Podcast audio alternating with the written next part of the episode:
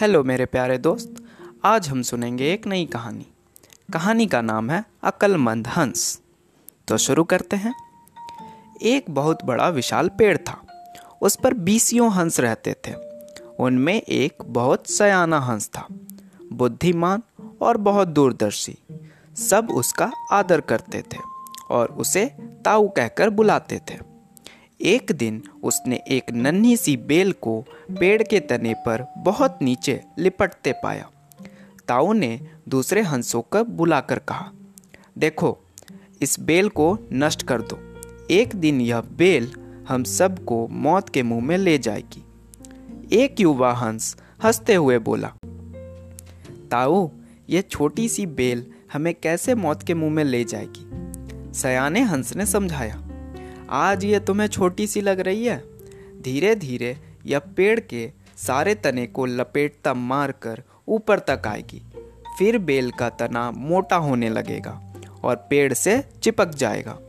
तब नीचे से ऊपर तक पेड़ पर चढ़ने के लिए सीढ़ी बन जाएगी। फिर कोई भी शिकारी सीढ़ी के सहारे चढ़कर हम तक पहुँच जाएगा और हम मारे जाएँगे। दूसरे हंस को यकीन ना आया।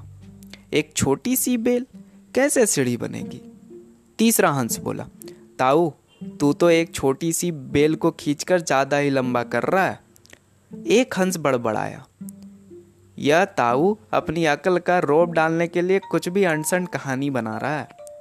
इस प्रकार किसी दूसरे हंस ने ताऊ की बात को गंभीरता से नहीं लिया। इतनी दूर तक देख पाने की उनमें अक्ल कहाँ थी? समय बीतता रहा। बेल लिपटते लिपटते ऊपर शाखाओं तक पहुँच गई। बेल का तना मोटा होना शुरू हुआ और सचमुच ही पेड़ के तने पर सीढ़ी बन गई, जिस पर आसानी से चढ़ा जा सकता था।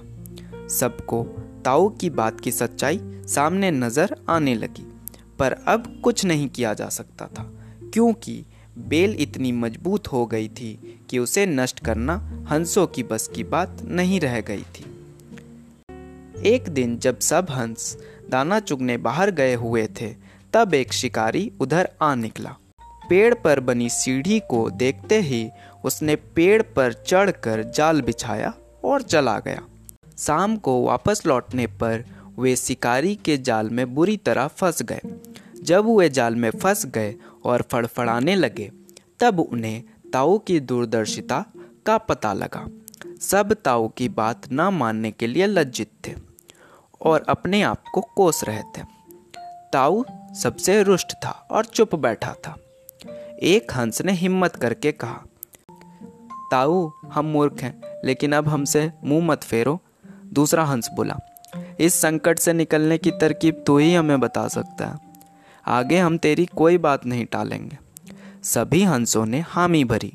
तब ताऊ ने बताया, मेरी बात ध्यान से सुनो। सुबह जब शिकारी आएगा, तब मुर्दा होने का नाटक करना। शिकारी तुम्हें मुर्दा समझकर, जाल से निकालकर ज़मीन पर रखता जाएगा। वहाँ भी मरे समान पड़े रहना। जैसे ही वह अंतिम हंस को नीचे रखेगा, मैं सीटी बजाऊँगा। मेरी सीटी सुनते ही सब उड़ जाना। सुबह शिकारी आया।